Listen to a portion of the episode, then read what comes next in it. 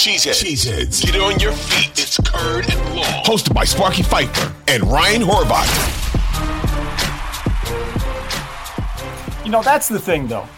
We talk about Jones and Dillon, and everybody obviously wants to talk about Aaron Jones. And Aaron Jones essentially took a pay cut to stay here for one year, right? And now you see guys that are sitting out there like Dalvin Cook, who still doesn't have a deal, and he's probably going to go to Miami or New England or wherever, but he's not going to get the money he thought he was going to get. He played hardball with Minnesota. He probably could have stayed in Minnesota had he agreed to take a pay cut. He wouldn't be out there looking for a job right now, but he overplayed his hand.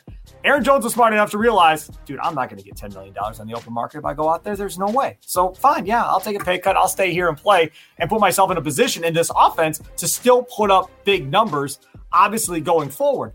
But in this offense, which we don't really know yet, to be honest with you. But in this offense, are they more important than they are in, say, Kansas City or some of these other offenses as far as the running back position goes? When you don't have a Hall of Fame quarterback, you have young dudes at wide receiver and tight end. I mean, does more of the weight of the world kind of fall on those two doing a really, really good job and what they do more so than maybe other offenses at this point?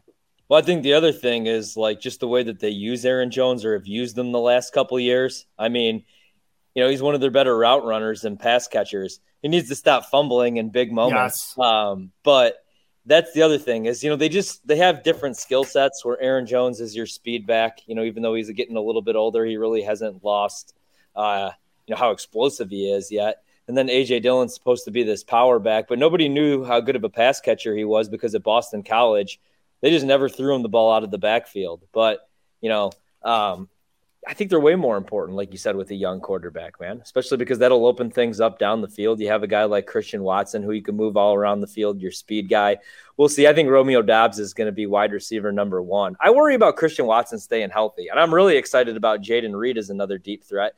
But when you're able to open up those guys down the field with a solid run game, yeah, I think that they're way more important.